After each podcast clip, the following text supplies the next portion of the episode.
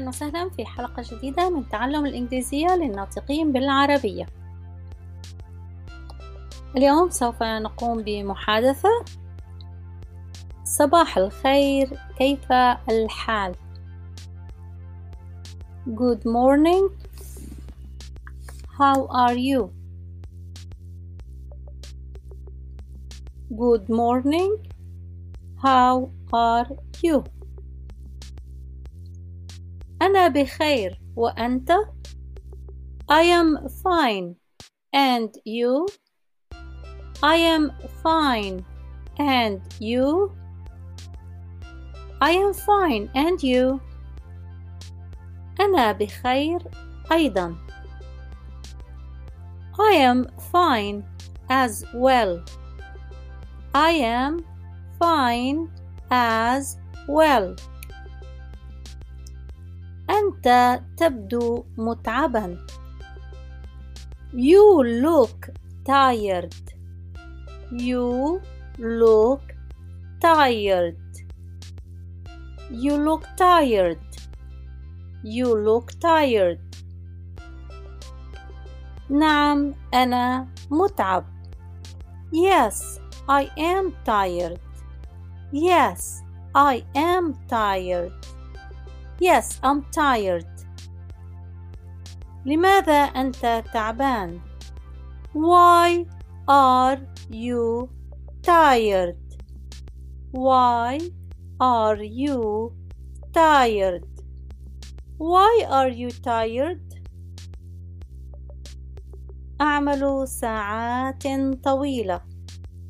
I work long hours. I work long hours. I work long hours. I work long hours. لذلك أنا تعبان. That's why I am tired. That's why I am tired.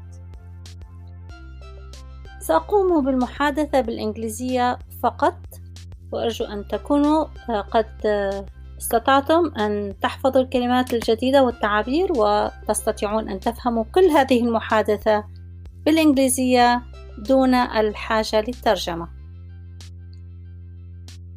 Good morning. How are you? I am fine. And you?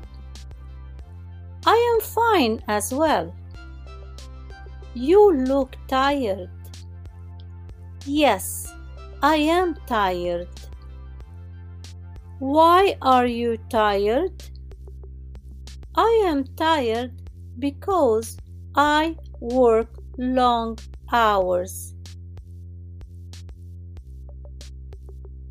أرجو أن تكونوا قد استفدتم من هذه المحادثة.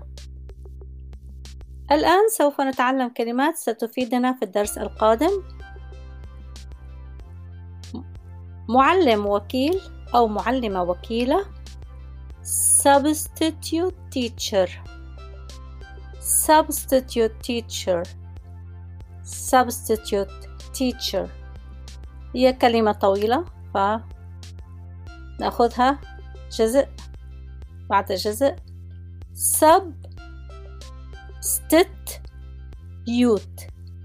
Substitute.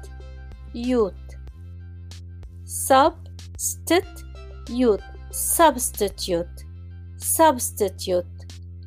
Substitute يعني الشخص اللي يأخذ مكان شخص آخر بالوكالة، عادة تستخدم للمعلم أو المعلمة الوكيلة. Substitute teacher مدرس أو مدرسة وكيل. وبالإنجليزي أحيانا يستخدمون كلمة sub بدل أن يقولوا مثلا أعمل معلم وكيل أو أعمل معلمة وكيلة. I work as a sub teacher.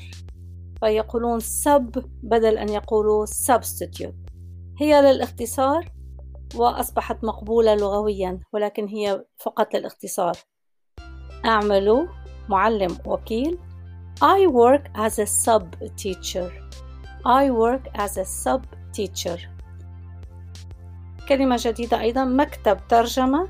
Translation office. Translation office. مترجم translator، مترجم translator.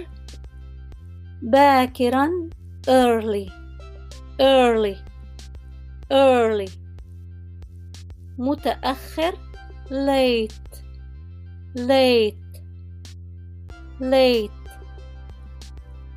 أرجو أن تكونوا قد استفدتم وألقاكم في الحلقة القادمة غداً. سلام.